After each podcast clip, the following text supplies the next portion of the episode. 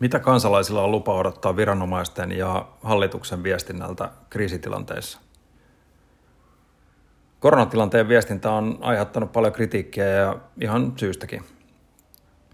Näin perheen isänä voin kyllä sanoa, että mä oon omasta mielestäni saanut riittävästi tietoa ja olen pystynyt toimimaan suositusten mukaisesti, mutta jos mä olisin ravintolayrittäjä, niin saattaisin olla eri mieltä.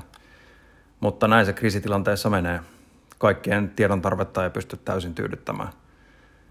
Ja eikä ole edes realismia, että edellytetään, että se viestintä kriisitilanteessa olisi täydellistä. Toki siihen pitää aina pyrkiä.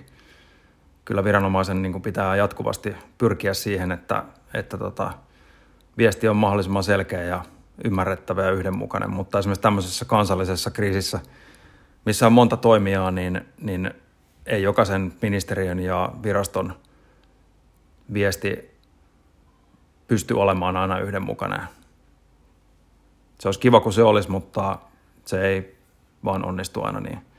Ja siinä varmasti parannettavaa jatkoa varten onkin.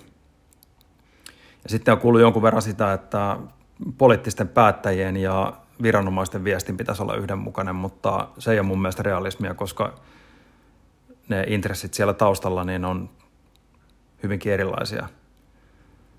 Mutta näin se kriisitilanteessa menee. Viestintä onnistuu osittain ja osittain parannettavaa on, mutta kyllä mun näkökulmasta tämä niin kuin kokonaisuutena on toiminut aika hyvin.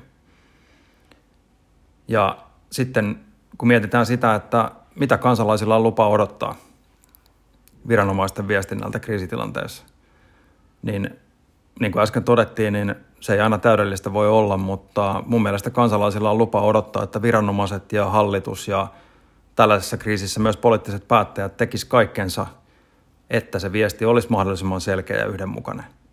Ja sitten kun tilanne rauhoittuu, niin sitten vedetään johtopäätökset ja varaudutaan seuraavaan kriisiin ja parannetaan se, mitä parannettavissa on.